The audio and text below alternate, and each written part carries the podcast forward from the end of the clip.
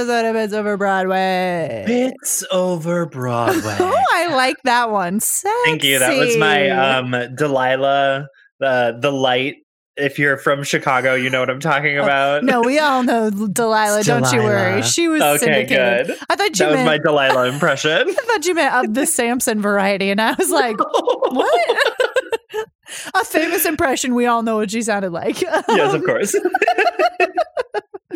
Okay. I was doing my famous biblical impression of Delilah from Samson and Delilah. I do a fucking killer Jacob. Oh, I believe it. Lord Andrew Lloyd Webber has been busting down your doors for you to do it in Joseph. It goes a little something like this. Fuck these kids, except for this one. He's cool. Look at this coat. Amazing impression. Thank you. Give her the Tony already. My God, I've been screaming. We've all been clamoring. Truly. What if they actually gave out Tonys for impressions? That's my dream, to do a terrible impression of a character from a musical. I'm basically the living embodiment of Sunset Boulevard. That is a sketch right there. Like, you could write that sketch, put it on SNL, and people would say it was brilliant. Thank you. You're welcome. Wow. The bar's like on the floor there. So. Truly.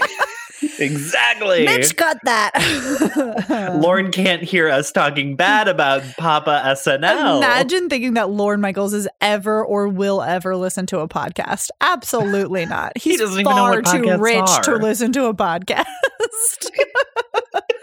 And that is honestly the dream, being too rich to listen to podcasts. I hope you have somebody else. You have somebody else listen to podcasts for you and then tell you what happens on the episode. I'm going to start having people do that with books also. That's basically what I use Goodreads for. I'm like, what's your review? Okay, it sounds stupid. I'm not going to read this. Right.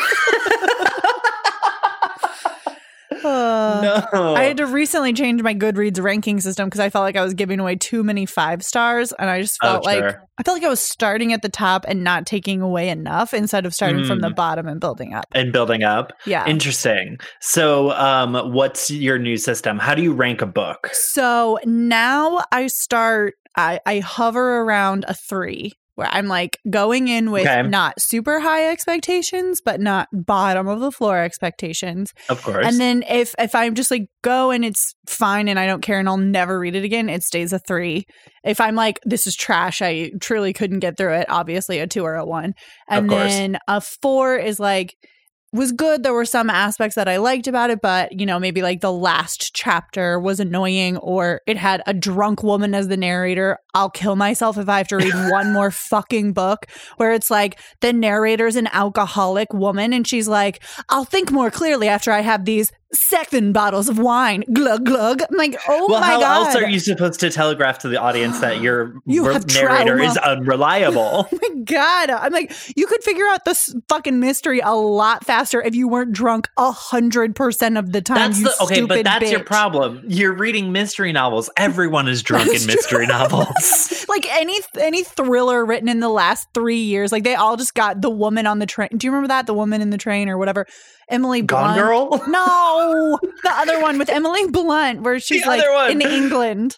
Sure, the woman from the train. I believe you. It doesn't matter that like kicked off this insane. I'm not part of train movies. I'm not part of. I don't partake in train movies. Train talk. I don't know. It was a book too, but it's just like this subgenre of women-led thrillers. I would say, but the narrator is always.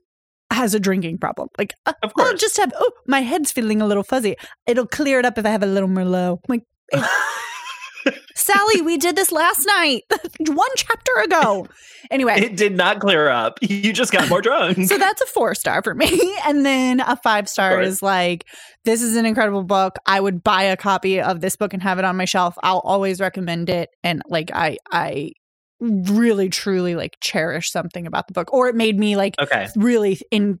Maybe if I don't have a copy of it on my bookshelf, it'll be like it really made me think, and like it's sticking with me. Like I'm still thinking about it later, because I've read so many books this year and I don't remember like half of them. I'm like, why did I give those 4 stars? They didn't stick with me at all. Those are 3 or 2-star books. Come on now. But anyway, what's your concept? So what's your star system, Connor?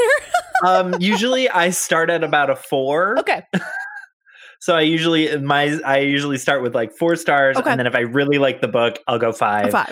And if I really like the book, I usually write a review. Mm. If I don't like a book, or like if it's just like an okay book, I kind of like it. It's fine. Yeah. I won't write a review. I'll give it like maybe 3 or 4 stars. Yeah. Absolute garbage, 2 and 1. Okay. No review. Yeah. You won't write a warning review. You'll never write a review that's like, don't fucking read. Okay. No. I don't think It's shitty. It's shitty to say that, I feel. I don't have the energy when it comes to that kind of thing. Absolutely. I'm just trying to move on with my life. Because the problem is that I've spent so much energy just trying to get through the fucking book because I hated it so much, but I have my brain is broken and I can't stop doing a thing once I've started doing the thing. Uh-huh. So I have to force myself through it. Yep. And then I don't have the energy to write a bad review. So I give it 1 or 2 stars and I walk away. And I leave and I pick up the next book. And honestly, that is how all reviews should happen. I forgot that reviews are automatically public. Like Goodreads essentially functions as book social media. Yeah. And so I was writing. Is weird. Yeah, it is. It's bizarre. Part of it I like because it's fun for me to see my friends like what's on their to read list. I love doing that at like Christmas time or birthdays. Like, oh, this is on their list. I'll get it to them. Or that's good. That's friend good of the pod, former guest Betcher, Megan Betcher. I like was looking through her list to see if I had anything on my shelf that I could send her. Like, oh, I know this is on your list. I have this, and this. You want me to send you those books? So I like that aspect of it, but then I forgot that they could all read my reviews. And I was using it mostly as like a diary / me remembering what the book was about. So my reviews would be like terrible prose, loved one thing, like my mental thoughts about the book, not a functional review. Like imagine getting on Goodreads and it was like, good job, page 4 sucked. Like inscrutable. Absolutely. That is the Aretha Franklin of reviews. Beautiful gowns, beautiful gowns. Oh my God. Anyway, friend me and Connor on Goodreads. Yeah, you'll find all about the stupid things that we're reading. I unfortunately cannot read because my brain does not work. Unfortunately, it is broken. It is broken. I simply cannot do it anymore. I was doing really well. I was up to 4 books. I love that for you. I was cruising along, and then I hit this new book that I'm reading, which it's not a bad book at all. I'm very into it. I just can't focus. So that's really reading fun. Isn't what your brain needs, you know, especially in Feb. End of Feb, it's hard. It's Pisces season and just feels like a drag, you know. Let the sun come out of it. Let's get through March. March is my least favorite month. I know a lot of people feel that way about February, but for me, it's March. I fucking hate it. A terrible month. All bad things in my life that have ever happened to me happened in March. I hate it. It's awful. It sucks shit as a month. So I'm just trying to power through March. Personally, I don't expect to get much reading done in March. I understand. All right. Should we talk about a musical, I guess? We don't have a guest. I'm having a blast talking about books. I never get to talk about books. Let's talk about books. All right. We're starting a new book club podcast. Let's do a pod book club. Under the Bits Over Broadway umbrella. That's right. Our corporation. Yeah. A book club podcast. We have incorporated. We need those tax breaks. Exactly. Our first book is Finishing the Hat. So everyone read along. We'll have our first meeting in a week. This is going to be good for these banked episodes. This episode is coming out in fully like May. Exactly. So I hope you're all done with Finishing the Hat. This was your assignment. You should be ready to go. By now, you've had 3 months. All right. No guest today, obviously. Right. We are talking about, I mean, I would love for them to just sit quietly and patiently through us through a 30-minute book talk. It's what the people want. Yes. The people is us. We're the people. We are the people. Okay. This week, oh boy, we are talking about SpongeBob SquarePants, the musical. Yes, we are. I can't believe you talked me into this. I didn't. Reader, there was no talking into that was necessary. I said, hey, SpongeBob is recorded. Should we watch that? And Meryl said, yes. That's true. Well, you did twist my arm with that hey, so. Truly. All right. Connor, hit us with them facts and figs. And if somehow you knew that your love would be a true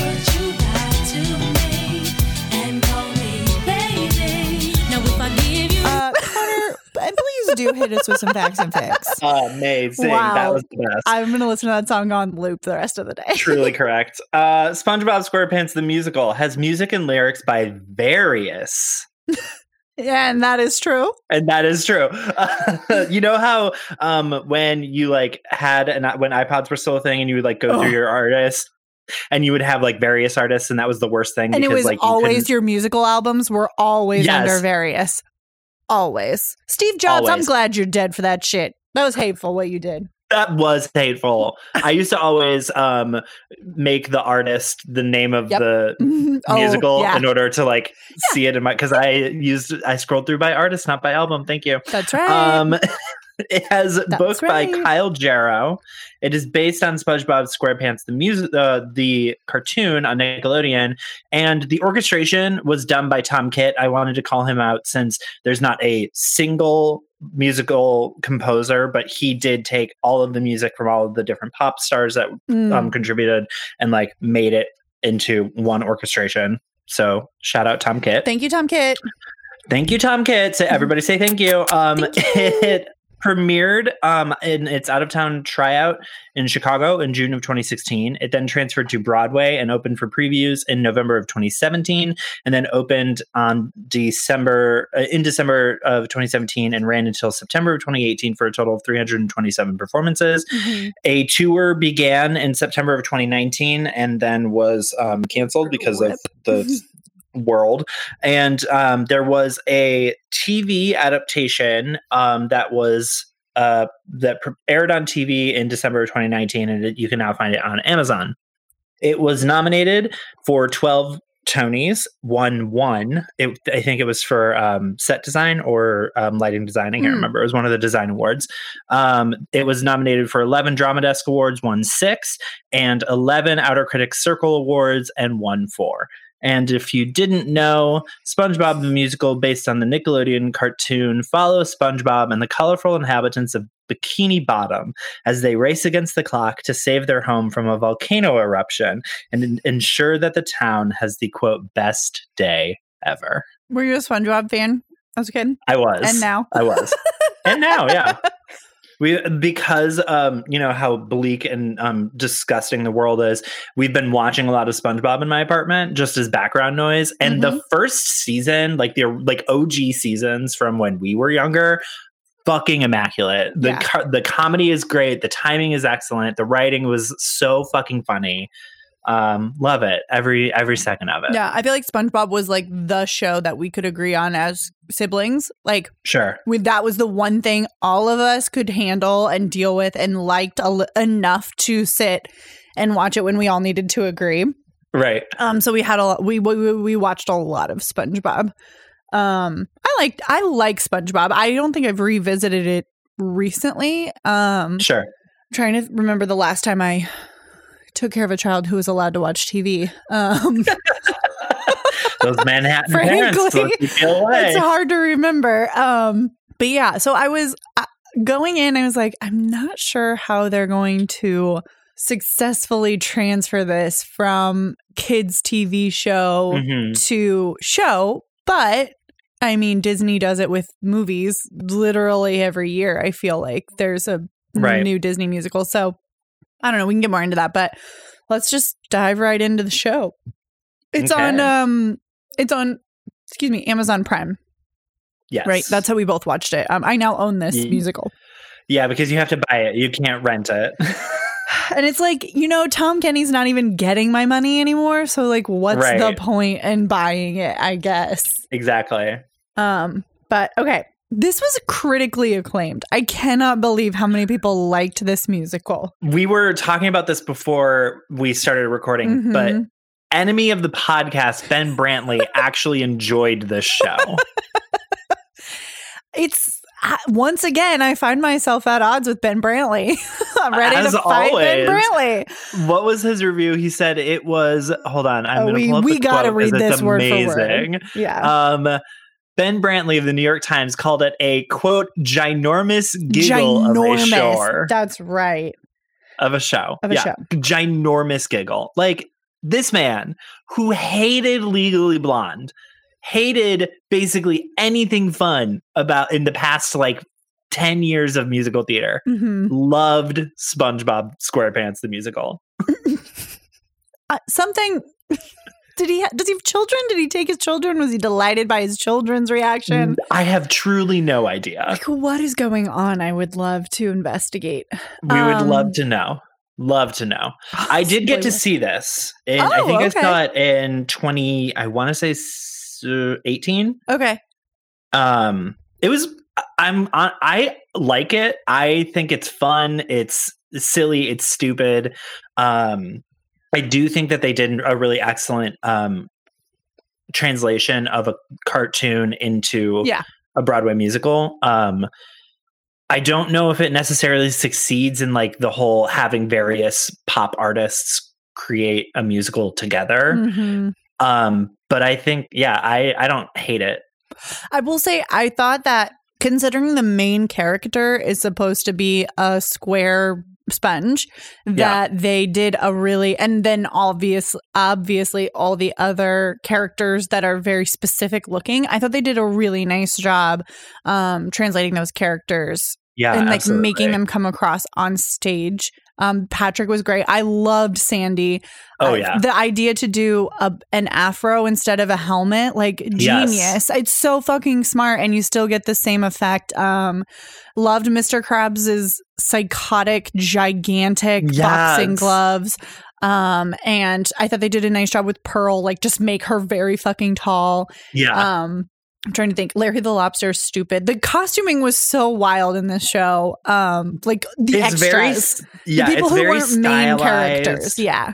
Very cartoony. It's very, very cartoony, but like it doesn't. I feel like they could have fallen into a trap where it looked too cartoony and it took you out of it. But I think that they kind of walked that line really, really well. Mm-hmm. Where, like I said, it's very stylized, but it doesn't go over the top with it. Yeah, like Mr. Krabs isn't painted red, but he does have giant red boxing gloves. It's like you're right. It's a good line of like, it's not full Shrek where everyone is completely in character and we're in the world. It's kind of like, honestly, it's like a kid's puppet show or a children's theater where you're like, or a stage reading where you're just giving the impression of.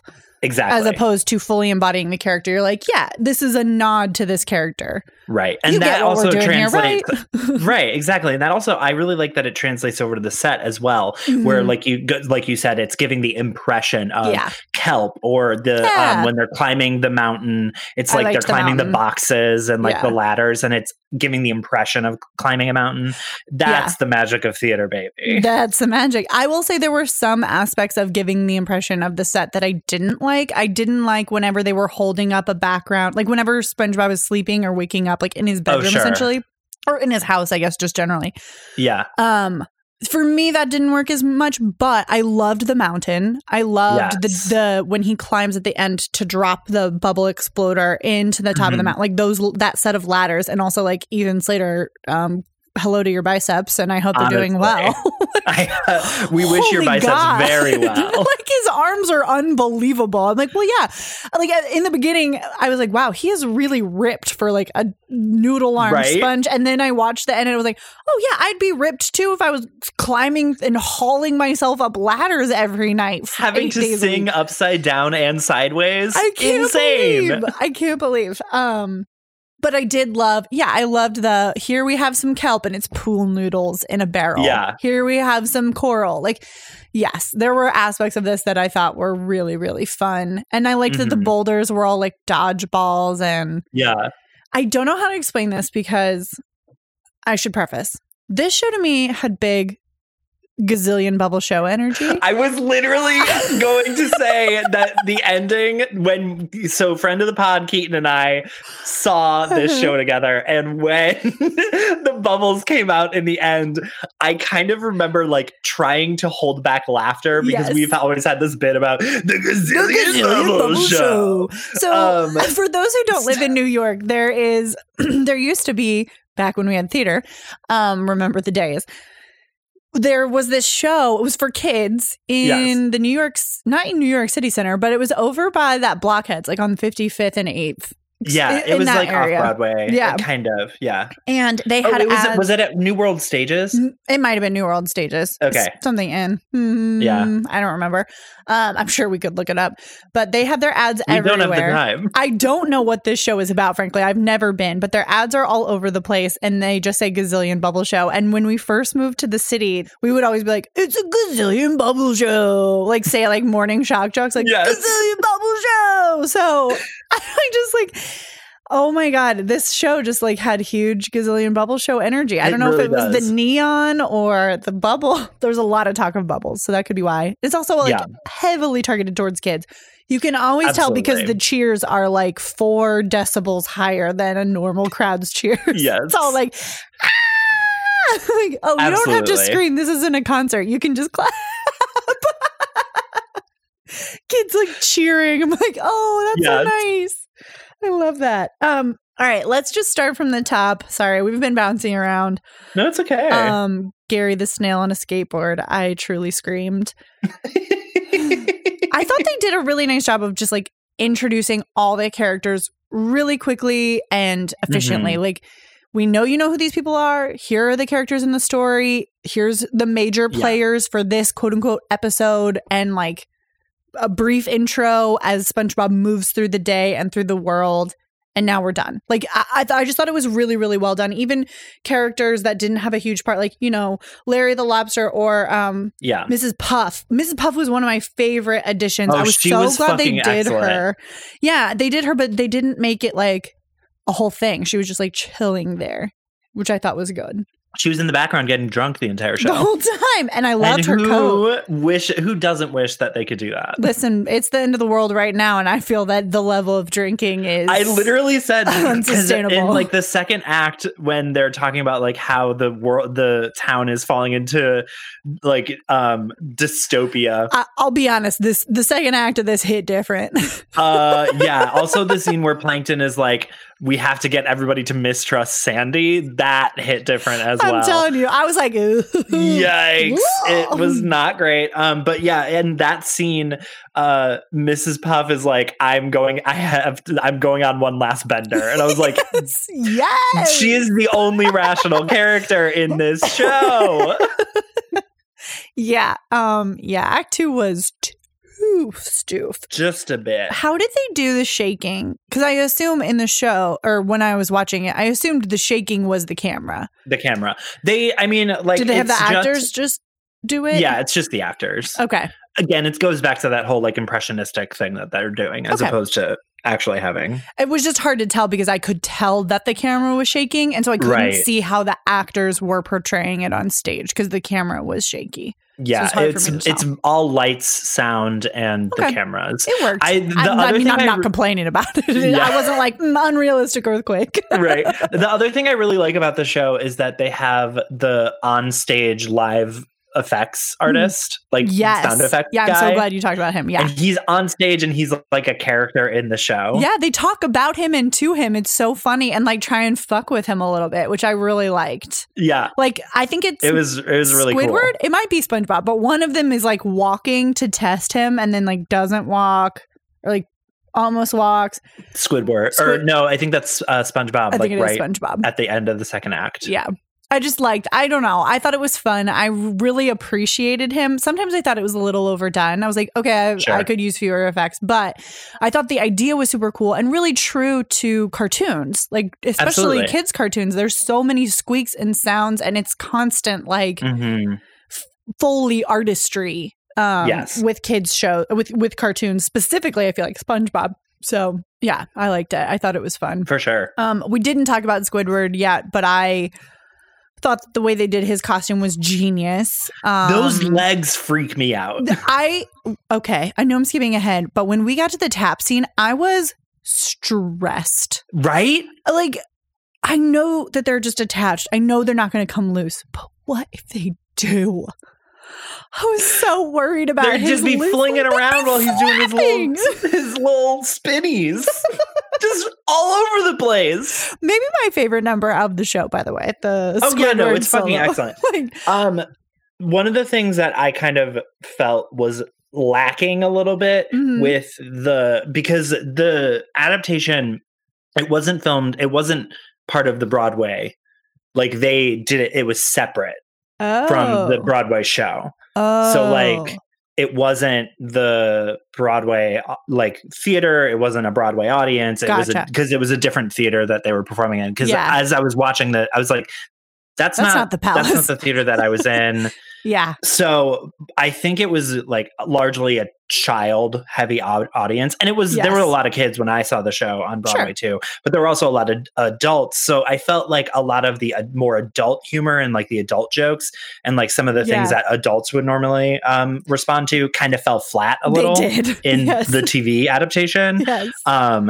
Which like made me feel kind of awkward because I'm like, oh, that's a really funny joke, but nobody is responding. No one's laughing, and I'm like, is it not funny? Actually, am I stupid? Right. I don't know comedy anymore. I did the same thing. Yeah, okay, that makes sense. Like that would go over kids' heads because they're meant to. They're supposed to be for the parent who's watching TV with their kid. Exactly. Okay, gotcha. But I felt like the tap number kind of was like that because like. Yeah, I will admit, like they did cheer when children are human as well. They do know to cheer for a kick line. That's right. They know, or they planted people in the audience, be like, "Oh, pretty good kick line, huh?" Right. Wow, how about those kicks? How about those kicks, baby? Because there's like a sung line or something where he's like in that song, it starts with him being like, "I'm not a loser." And he's doing all these weird double, triple, quadruple negatives. And then he's like, somehow it happens like, you're not imagining us. Like that this isn't not happening in your head. And I was just like, that line didn't really get any laughs, but it really delighted me. Of course. I was entertained. I would have clapped in the theater. I would have clapped. Full seal. I did like the song. I'm skipping around a lot here. Bikini Bottom Day is fun, and we hear it a couple times. Yeah, it gets reprised a lot. That's one of my favorite numbers in the show. That's the Panic song, right? Which Panic? Didn't Panic write that? No, Panic wrote Just a Simple Sponge. That's right. That's right. Yeah.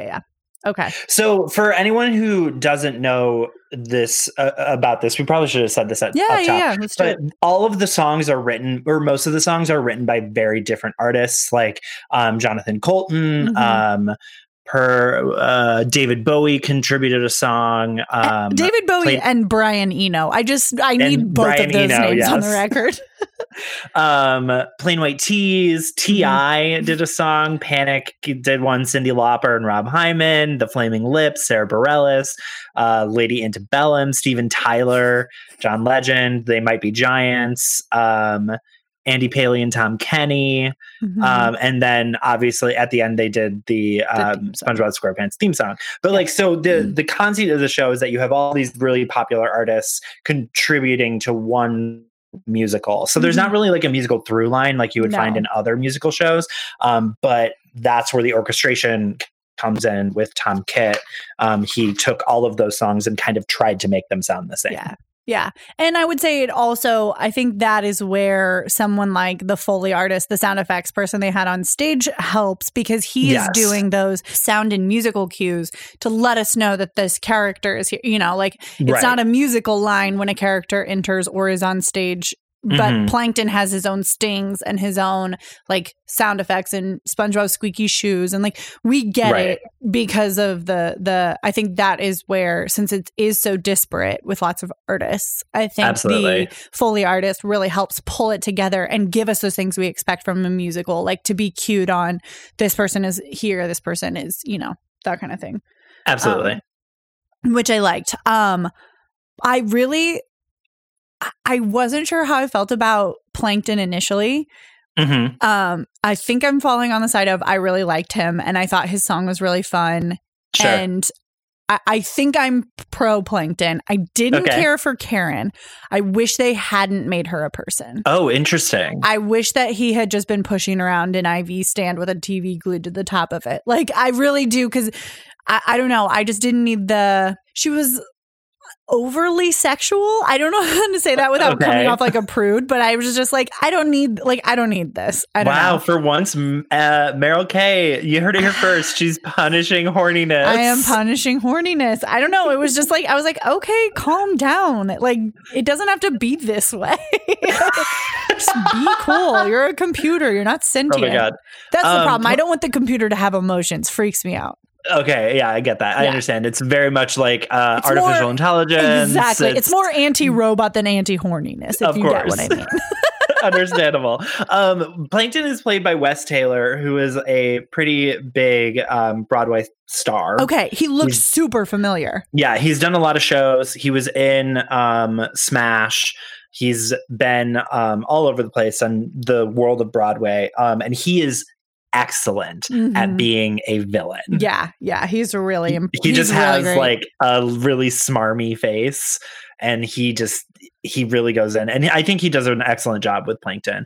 And I like that they didn't keep the Plankton puppet. Yes, I agree. Because the Plankton puppet makes an appearance at the beginning when like you see the chum bucket for the first time, but then after the opening number, the puppet disappears. And I really like enjoy that they just completely got rid of it. Absolutely. Because it would have been really distracting.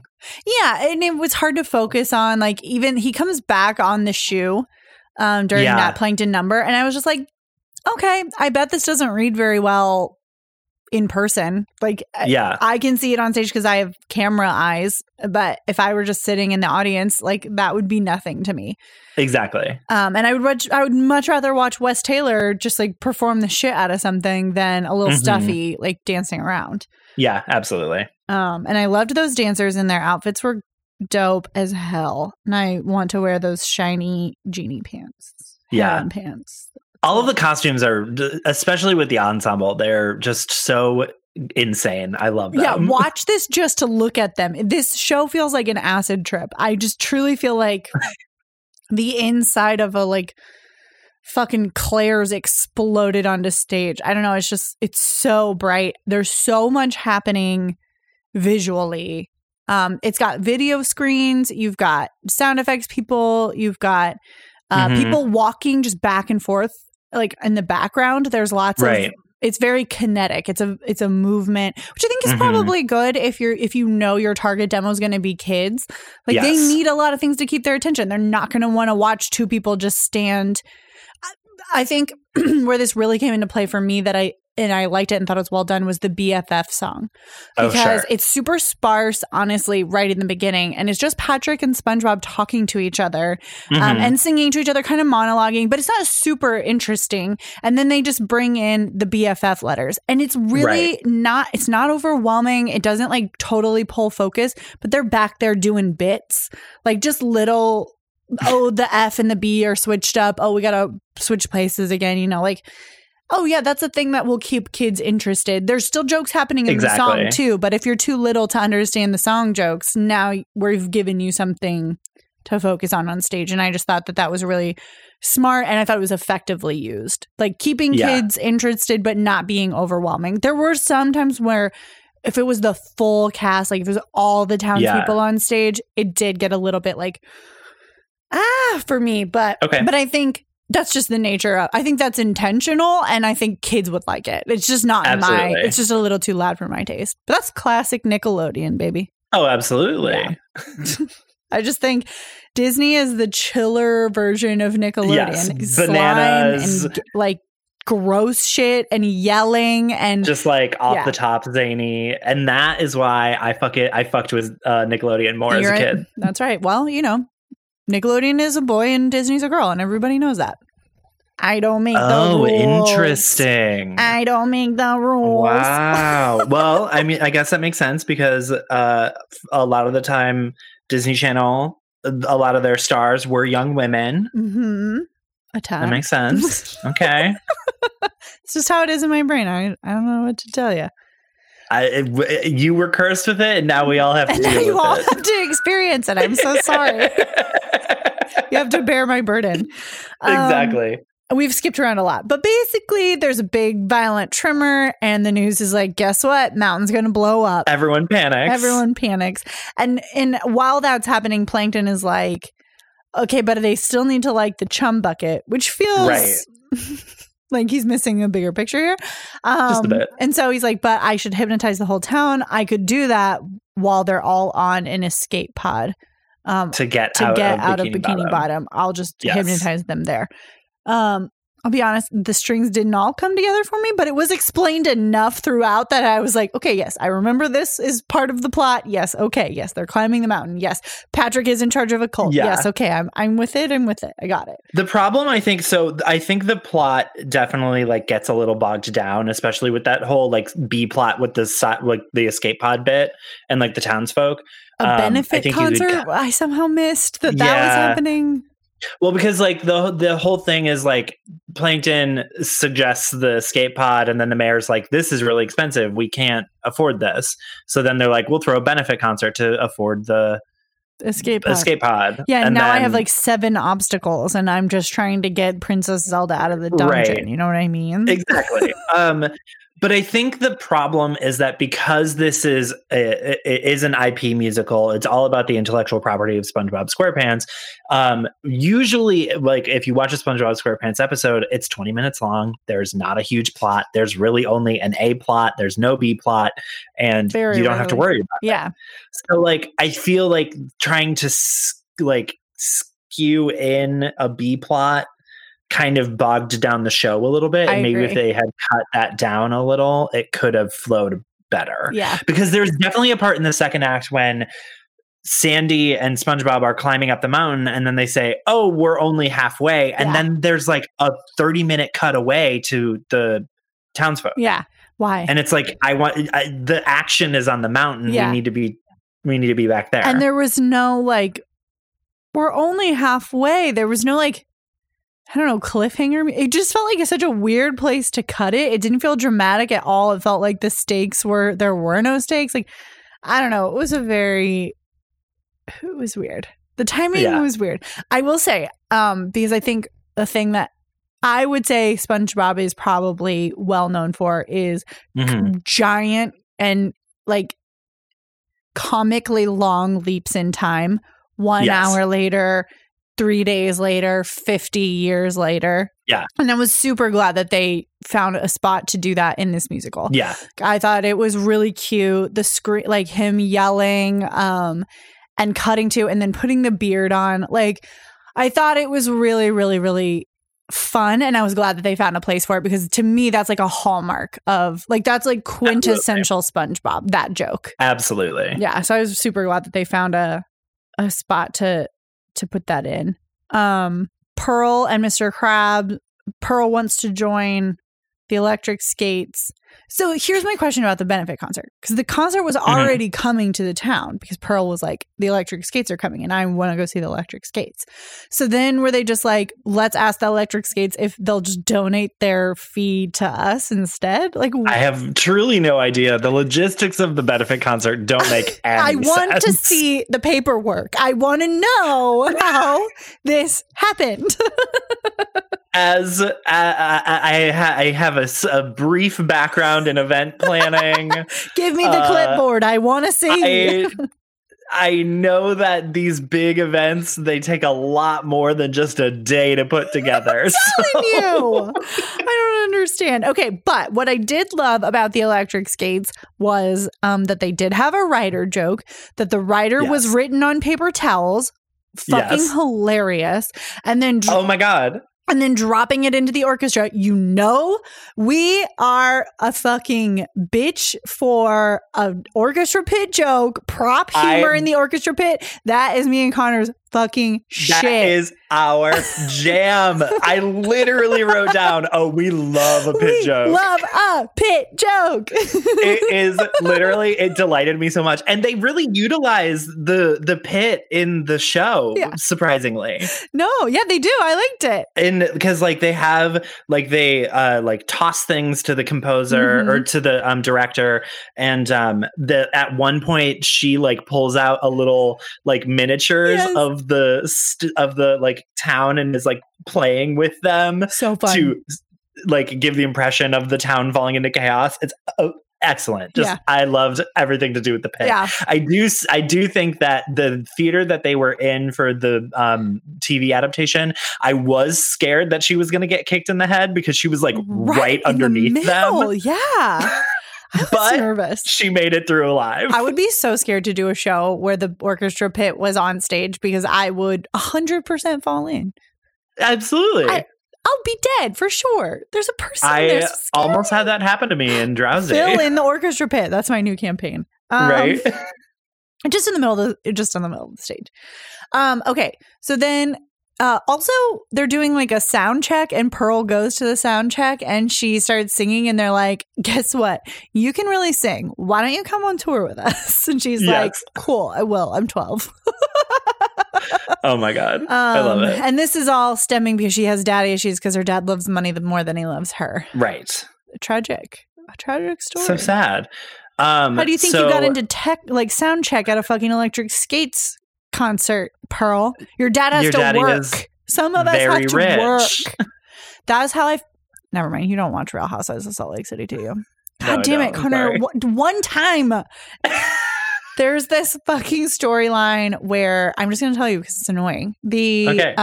Meredith Marks is one of the wives. She's the best in my opinion. And she talks like this. And I just really appreciate that. Okay. And she has a son who talks also exactly like that. And he is gay. And his name is Brooks Marks. And he is 21. Oh, my God. And he is on the show way too much. And readers, do tweet at me your opinions on Real Housewives of Salt Lake City. Anyway, he gets really... That's a new one, right? Like, it just started? Yeah, this is the first season. I can catch up. You totally can. I have it on app. If I could ever get my brain to pay attention to something longer than 20 minutes, I could catch up. I'll send it. Honestly, you don't have to pay attention to it at all. It recaps what happened on last week's episode, like, for the majority of the second episode. Amazing. Yeah. Anyway, he has this fashion show and at... What's this film festival in Utah? Sundance. Oh, Sundance, yeah. His mom like puts together a fashion show to show off his fashions, which is just a sweatsuit with his name written and on it. Of course, that sounds like a very gay thing to do. Yeah, quite. Anyway, his dad doesn't come because his dad has to work, and this is a 21-year-old man, mind you. Yeah, he's like FaceTiming his dad. And he's like, yeah, I just like, thanks for coming and showing up and being a dad, I guess. And I was like, who do you think paid for the material for that little sweatsuit you fucking sewed up, Brooks Marks, you little bitch? Your dad has to work. You are a grown-ass man. He was like such a dickhead to his dad. Anyway, oh my God. Where did this start? Oh, because Pearl is being a bitch, and that's how I feel. Yeah. Pearl is my Brooks Marks. I will fight them both, and I will destroy them. Oh. I just really so annoying. Anyway. Oh my God. All of that storyline resolves when the Electric Skates leave and Pearl gets sad that they didn't take her with him. And her dad's like, you were going to fucking go on tour with a band? And she was like, yeah, because you don't love me. He's like, I do love you. And then they resolve. And it's fine. Right. Like a tragedy almost happens. And he's like, oh, the blinders are off. Exactly. Tragedy averted. Yeah. And then, so most of that happens in the second act. Yeah, but right at the end of the first act, Patrick becomes an unintentional cult leader. Those were my favorite costumes, I will say. Oh, really? The like cultists, green and pink? Yeah. I thought those looked great. And I had I kind of wish that the person who played Patrick had more pink, like a heavier pink. It felt a little too pale. He wasn't reading as much for me. But I feel you. But I loved those cult outfits. And I loved the cult song. What is that song and who wrote it? Because I thought it was fucking fun. That was... Super Sea Star Savior by Yolanda Adams. Okay, I'm gonna check her out because she's a gospel singer, record producer, actress, and host of her own nationally syndicated morning gospel show. I mean, you can hear the gospel in it for sure. Oh, absolutely! Like that's intentional, right? He's starting a cult. It's supposed to be like a religious right, like, fanaticism that is surrounding him, and like the religious aspect of it really shines through. And gospel was the perfect choice. Oh, 100%. In that slot. And I thought it was really, really fun. It was just a good number. I really enjoyed it. I think that and Squidward's number were my two favorites for sure. Yeah, I feel you. Definitely. And then that goes into Tomorrow by the Flaming Lips, okay, which is everybody just basically saying tomorrow's the end of the world. That's true. I mean, and honestly, that's how I feel every day now. Every day, baby. The world's going to end tomorrow. Yeah. We can take a break there because that is the act ender. Yeah. And we'll just be right back with act 2.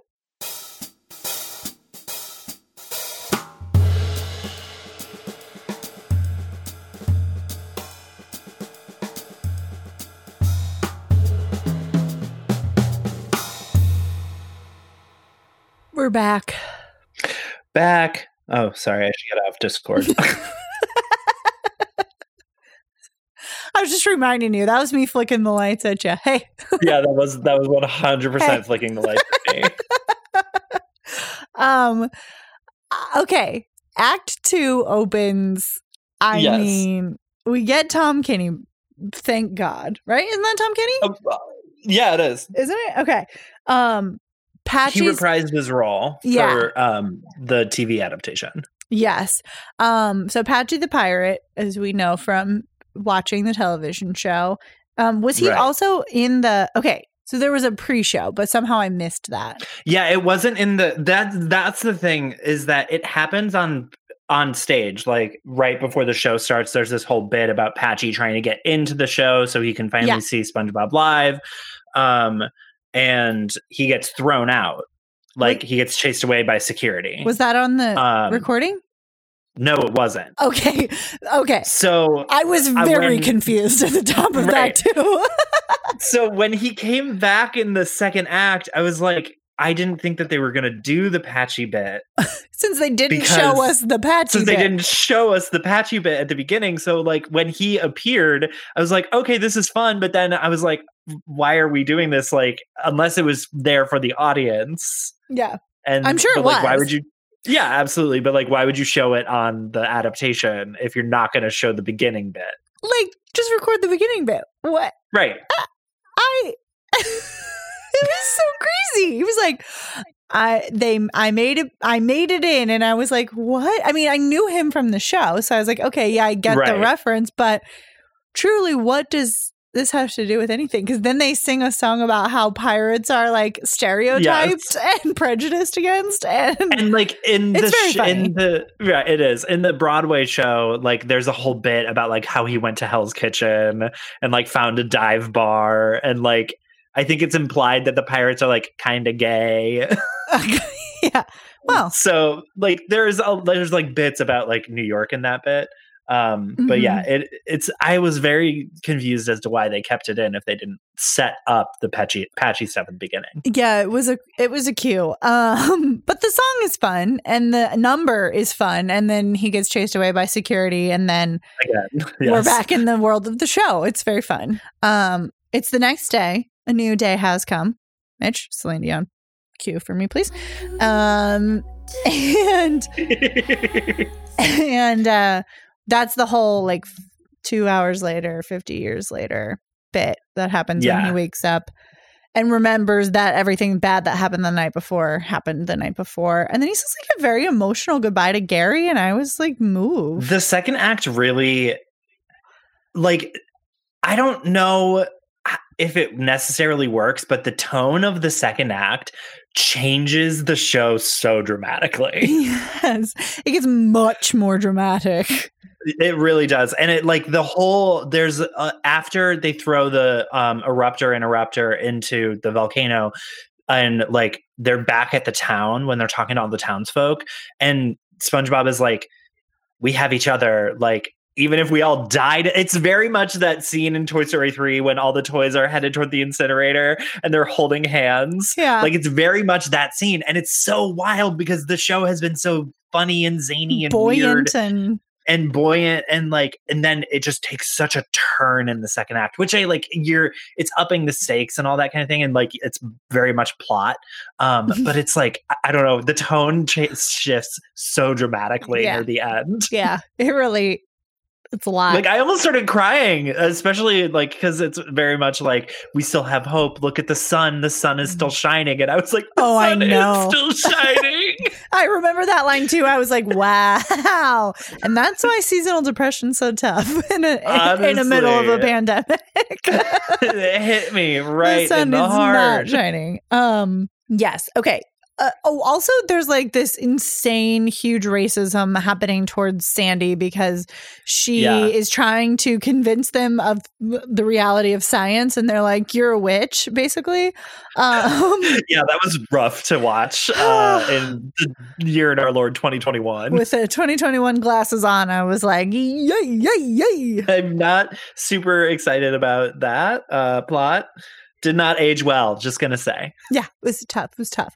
When does Big Rock squish Mr. Jenkins? That's in the second act. Like right before, like, or like right after the sound check, I think, or something like that. Yeah, I think that's right. There's like a big rock that falls down, and it's very funny how they do it. Yeah. Oh my God. Old man Jenkins. I want a flattened cardboard cutout of me like that so bad. Cartoon Connor. Yes, flattened. Look out, I've been flattened. I would just leave it in weird places around New York. Oh my God, that would imply that I had been flattened. You would have to leave them in weird places in the dead of the night because Stephanie would creep after you and bring it back into your house. Absolutely. She'd be like, no, this goes on my wall. We got that mannequin in my house. I know, I was there. Honestly, I blame that one on Mitch. We all do. Okay, so she's invented this invention, and SpongeBob was like, well, I'll be your one unracist friend. And she's like, good enough for now, I guess. And goes to save a town full of racists. Right. She's a good person. And at this point, it's just Sandy and SpongeBob because Patrick has walked away. Cold. Yeah. Which, I don't know. I felt like that was a weird... Yeah, I didn't necessarily understand the point of it. Like, I guess it adds stakes, it adds drama, and it allows Patrick to become the Deus Ex Machina at the end. Mm-hmm. Because the sardines do say, you're going to be the one to save the day, and he kind of is, because he rescues SpongeBob, so SpongeBob can go and finish the job. Mm-hmm. But I don't know, it just, it felt kind of weird. It felt kind of like, why do we need to add this whole plot of the two of them hating each other into the story? Yeah, I hate like a friendship breakup instead of just like a, I don't know, I would much rather had it be like Patrick goes to run an errand and is too dumb to remember where he's supposed to be going. So like he misses the group trip and then has to catch up on Sandy's jetpack. We would accomplish the same thing. But they don't have to fight and reconcile. I don't know. I just like, it felt like one more plot in a fucking sea of plots. Pun intended. Exactly. Like, it's just like, oh, there's too many things happening. There are too many relationships to keep track of, and how they all intersperse is too much. Like, we had a Pearl Crab plotline. We had a Plankton plotline, we had a Plankton Karen plotline, we had a benefit concert which tangentially related Squidward, but also was related to the Plankton, which was also related to the larger problem of the town getting squished, and also like, that's too much to think about. I'm too dumb. I'm too stupid. It is a lot of plot, especially for a show that's geared toward children. It just feels unnecessary, honestly. Yeah, I feel like, again, and I know I said this earlier, but like, if they had just kind of like pared down the side plots, which I know is hard because, again, because this is an IP musical, you want to have the like things in it that people expect to see. So they expect to see Mr. Krabs, they expect to see Pearl, they expect to see all of those characters, and like, you can't just have them there and not do anything. So I do understand that it is kind of a catch-22. Yeah, you're right. It's just like, I was like, oh, this is so much to like care about. Right. I have very limited emotional bandwidth. SpongeBob SquarePants the musical, and you're really treading on my last width. So Squidward is event producing this concert. Something. He's doing something. On the stipulation that he gets to open for them, or he's just hoping to sweet talk them into letting him open? I think both. Okay. Yeah. Like he starts to plan the concert or run the concert because he wants to try and talk them into letting him be the opening act. I think that's right. Once he gets there, they're like, we have a rider. If you can get everything on the rider, then you can open for us. And he's like, okay, great. Goal achieved. Except this rider is a roll of paper towels. It's going to be so hard to do. That gets dropped into the pit and somebody screams, my leg! Amazing. Excellent comedy. It's so funny. Composers of musicals, put more pit jokes in your shows. More pit jokes. We've said it before and we'll say it again.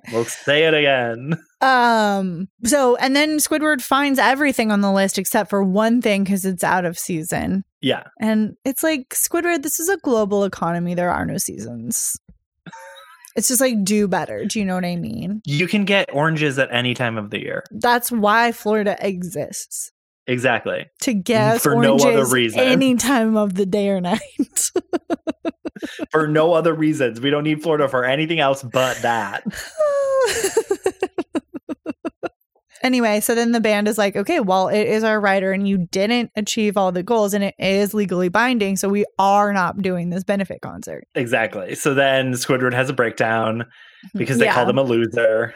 Yeah, which was sad, honestly. I was really upset by that. Honestly, we are all Squidward.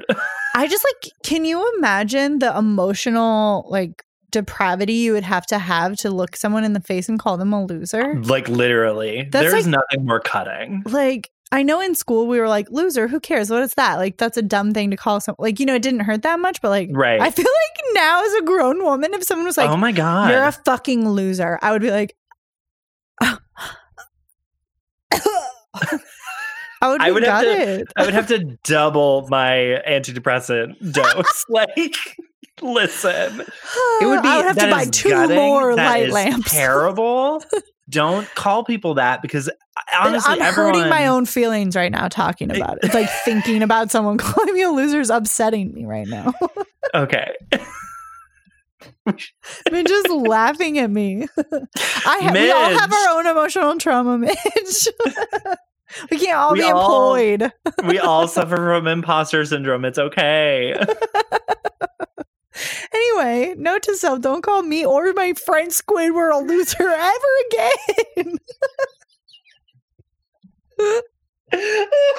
But it's okay because he gets called a loser and then he goes into an amazing tap number. And then he does exactly what I would do in that situation, which is hallucinate a devastating comeback and a chorus line. Absolutely. And it's great. And it's Gavin Lee, who was Bert in the original Mary Poppins on Broadway. Yes. Okay. And he's an excellent tap dancer. And he's amazing. He taps with those four little leggies. Yeah, I was scanning the seats for Sutton. Couldn't believe she missed out. She was actually taped to his back. She was the back legs. Yeah, she was.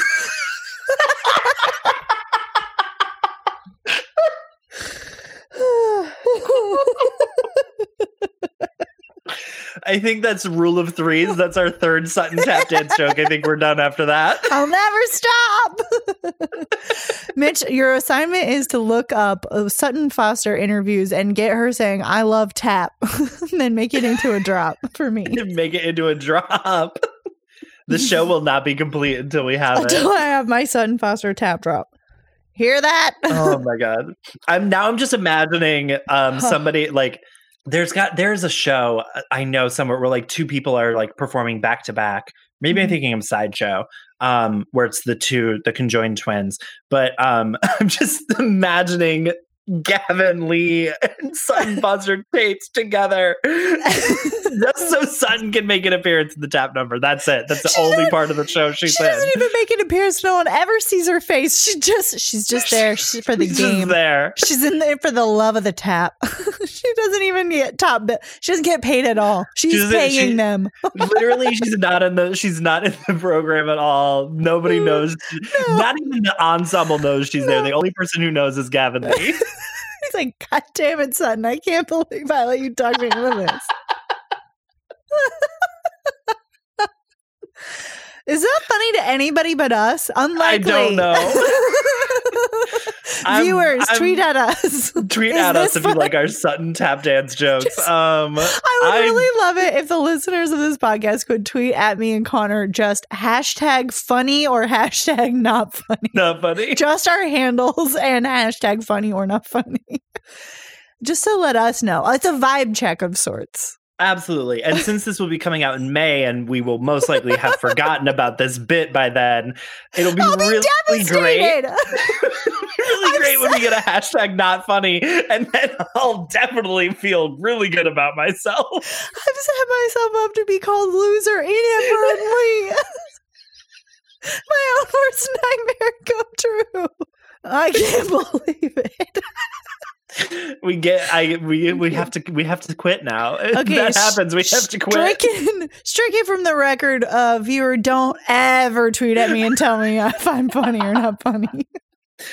No. Oh, I'm not mentally stable enough to handle that right now. I'm just. If we weren't in a global pandemic, maybe I could handle it. But there's no way to know for sure. There's no way to know. And honestly, I don't want to find out.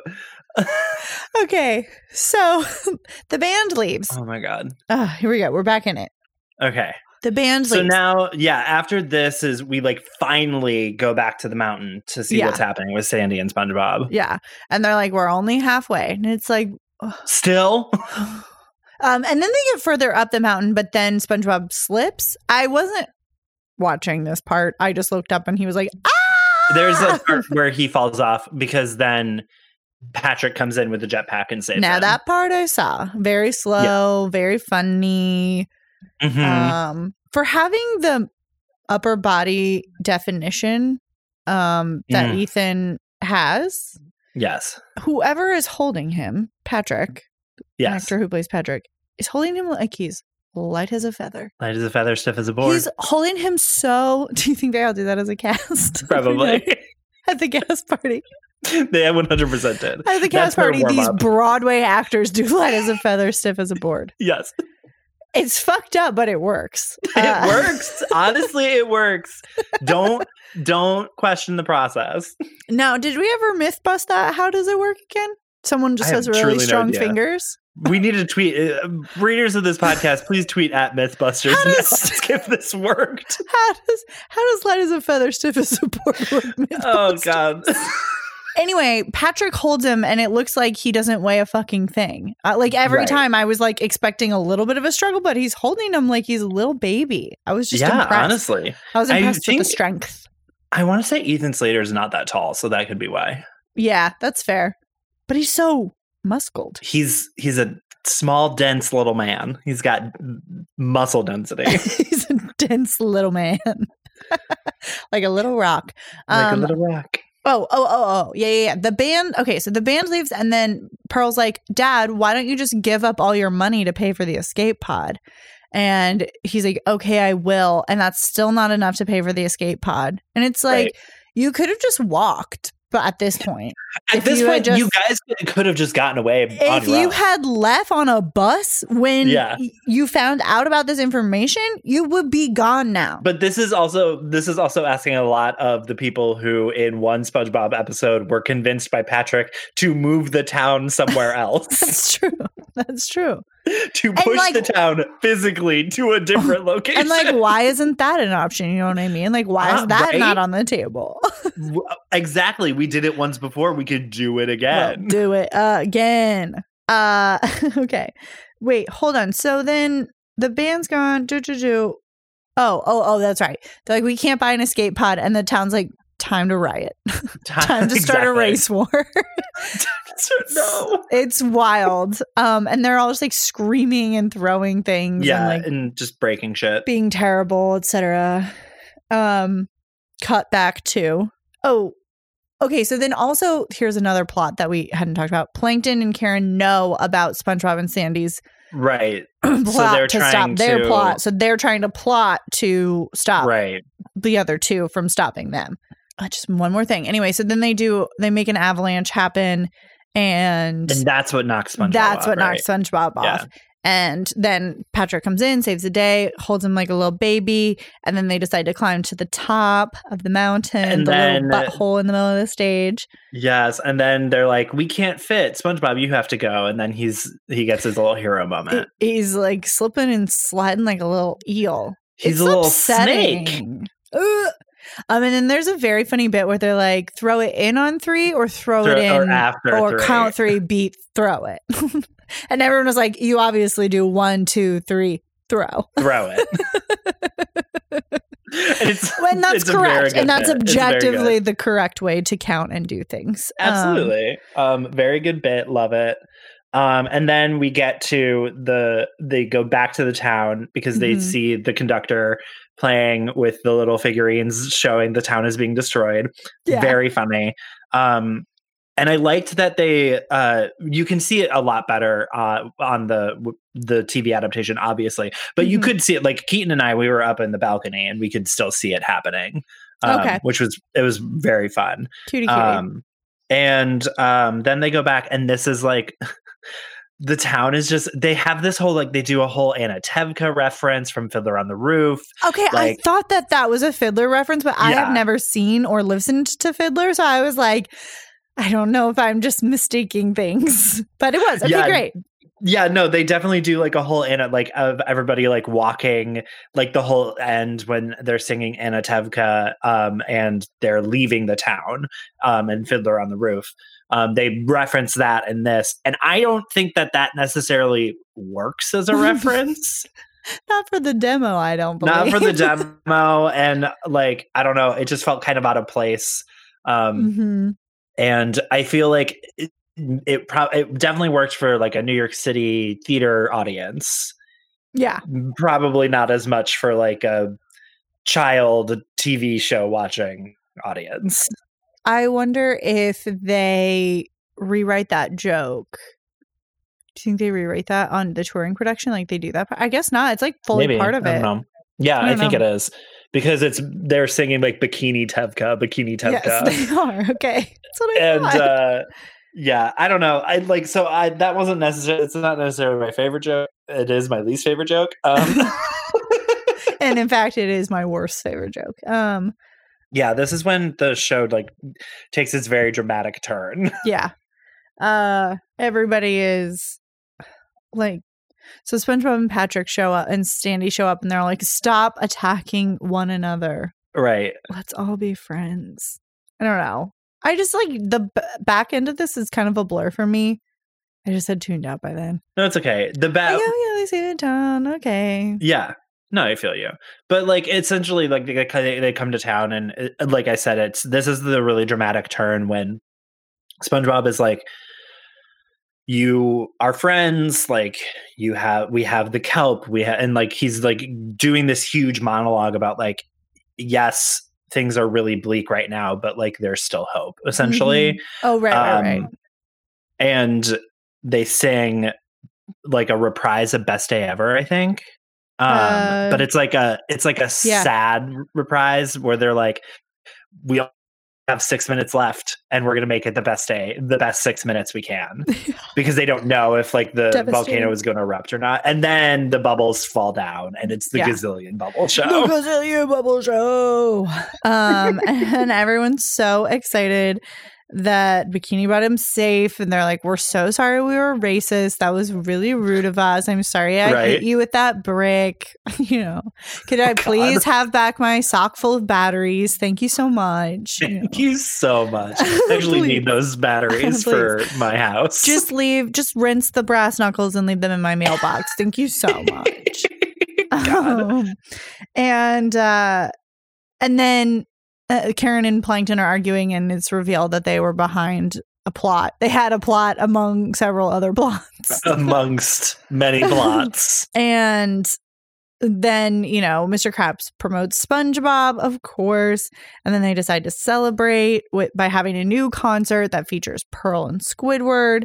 And then Sandy. The concert at the end with all of them playing the instruments tickles me with so much delight, because I think they're actually playing the instruments and they're not good at them. No. They're not bad, but like they're not like they're not professional musicians by any stretch. So like it sounds kind of off, and it just makes me. I don't know. It made me so happy. Like it delighted me very much. It's very fun. They have a and then everyone's like, Sandy, we're so sorry. Please come back and be our land mammal. Yes. And then Patchy, did this happen? Patchy descends from above on a rope. Yeah. Okay, I must have truly been tuned out at that point. Descends from above on a rope, having finally managed to sneak into the show. That's very funny. And then that's the end. And that's it. And then they sing "Who Lives in Pineapple Under the Sea" as the curtain song. Yeah, that's so fun. I love it. Yeah. Do you have any thoughts? I don't. I feel like I've given a lot. Earlier you said that you were on the wrong side of Ben Brantley. Do you want to expand on that? Yeah, I feel like I liked this show for what it was. I find it hard to believe that it was on Broadway. It felt a little messy to me, just like all over, a lot of loose ends. Okay. And like my dad and I always talk about how like you always know a Disney ending. Disney loves like big cannons. It's always a huge ensemble number. It's like big and loud and like expensive, and you can just, it's grand, right? And I feel like the difference is, I feel like this is Nickelodeon's kind of first attempt at Broadway. I feel like I remember reading that that was a huge thing that they were trying to get into that market. Right. And Disney, like, I just think Disney does it better. They just have a better, cleaner transfer from page to stage, or from TV to stage, I guess. And I think that they. Well, obviously, they also have like orders of magnitude more money than Nickelodeon, and that goes a long way. Correct. And to me, it just felt like Nickelodeon was trying to have that same like spectacle, but it was too messy. Like instead of having like these composers, you know, and who are beloved, which I think is more the Disney route, like the Lopez's or Lin-Manuel Miranda, that kind of thing. Right. They're like, we're going to do star power. Like, we're not going to have stars on stage, but you like all these stars' music. That's going to generate buzz for us. Like, we're going to promote it via celeb. I don't know. Just, and so then the chaoticness of that, I just felt like it was a really like chaotic, I think is the word I'm like vibing with. Yeah. No, I totally get that. And it definitely has that vibe because, again, like we talked about like the 7 different plots happening at once. So many characters on stage, lots of color, lots of effects and all that kind of thing. And while impressionistic shit works for like children's theater especially, I think, or staged reading, it felt really informal to me in this setting. Like I was like, oh, the impression thing that you're doing to me feels like you're this is for kids. It's not really a real show that you care about. Like there was just a level that felt unprofessional to me, or too casual, too informal. Didn't feel, was like watching a show with the lights half up. Do you know what I mean? Sure. I get that. Yeah. It was a rehearsal. It felt like, I don't know. It's hard to explain. A rehearsal. You heard it here first. Meryl K. Aaron saying that these Broadway performers were giving you a rehearsal. No, they were trying really hard. They looked like a rehearsal. No, I'm just joshing. Please don't hate me, cast and crew of SpongeBob SquarePants the musical. I can't survive their cancellation. I understand what you mean. It does feel kind of messy, but I feel like that also kind of goes back to what we were saying about Nickelodeon in itself. Yep. It is a bit more chaotic in terms of its like content that it creates. Yep. You're 100% right, and I think it's just your aesthetic. I think you just have a preference, and I just happen to prefer not that. Yeah, understandable. But I liked it, and I'm glad it happened. And I would love to see Nickelodeon try and do more. Like give me Rugrats the musical. I'm ready. Yes, baby. You know, let me see it. If we can put Charlie Brown on stage, we can put the Rugrats on stage. That's what we've always said. Please sign our change.org petition. It's change.org, baby. Oh, my God. Tommy Pickles is our Charlie Brown. Yes, exactly. Oh, bald head bitches. That's what I say about them. That's what I've always called them. Okay. Connor, man and chair this for us. Yeah, I do enjoy this musical. I don't necessarily say it would be like a top for me. I thought it's really fun. It has great performances, great energy. I think that the plot has some problems. And I kind of did miss like a narrative through line in the music, but it's not like super jarring or anything bad like that. And in all, if you're looking for something that's just lighthearted and doesn't really make you think until the last 20 minutes, this is a great choice. And it's always fun to get to see performances of musicals like on TV or like something like that. I honestly think I wanted to say before Man and Share, but I'll say it now. I really want this structure to be the way that we keep doing, because we've been going back to like the live TV performance musicals. I really want this kind of structure to like be the way that we do it in front of a live studio audience. And they sort of did that with the Jesus Christ Superstar with John Legend. Yeah. But I feel like having the audience in these TV musicals that we've been putting on makes all the difference. Yeah. So I would really love to see this kind of thing where it's the stage, like you have the stage presence, you have the proscenium, and the audience is there, and you're just filming it live. Like I think that is like the better way to do the musical TV adaptations than what has been happening, like with Peter Pan and like the Wiz and that kind of thing. Though the Wiz was very good, I will say that. But yeah, those are my thoughts. Meryl, Man and Chair. I will say, if you have kids and you're trying to get them into musicals, like maybe you're easing them in, I think this is a great option. Like really good intro to musical theater through a lens your kid will like, with characters your kid will recognize. If you're like a swearing off Disney kind of family, then that's a great way to not give your money to the mouse. And I totally respect that. And it's just I love making filmed adaptations available to the public. It's been so nice. Like, even though they're kids' shows or they're like kind of coming from our childhood, the source material like this and Shrek, it's been nice to be able to watch theater and watch live performance happen with familiar shows. And like, absolutely, knowing you can watch over and over and over again is kind of, I don't know. It's just been nice. It's I miss having that, and I wish we had more of it. So I would say if you are just looking to watch musicals, like a live musical, then those are great options. They're not. Listen, it's not my favorite show that we've ever done. I don't even think that I love any of the songs enough on their own to like listen to them again. But I think it's really fun and it's a cool concept. And I think that I really am looking forward to what Nickelodeon will do, like, in the theater space in the future, because I think they've got a really good start. Like, I loved the costuming. Yeah. So I think that there's some really cool like germs of ideas, but I just didn't like the show on balance, but I think other people would like it. I'm not like mad about it. Of course. I don't wish this musical ill. I hope it succeeds. I just don't need to be part of its life. It's like an amicable breakup. You know what I mean? Of course. Yeah. Absolutely. That's how I feel. Connor, anything to plug? No, as usual, you can find me across all platforms at CReallyA12. You can find me on Twitter, TikTok, and Instagram, and I will post any funny projects I'm working on there. Meryl, how about you? Nothing for me. You can find this podcast at bitsoverbway across all platforms. You can email us bitsoverbway@gmail.com.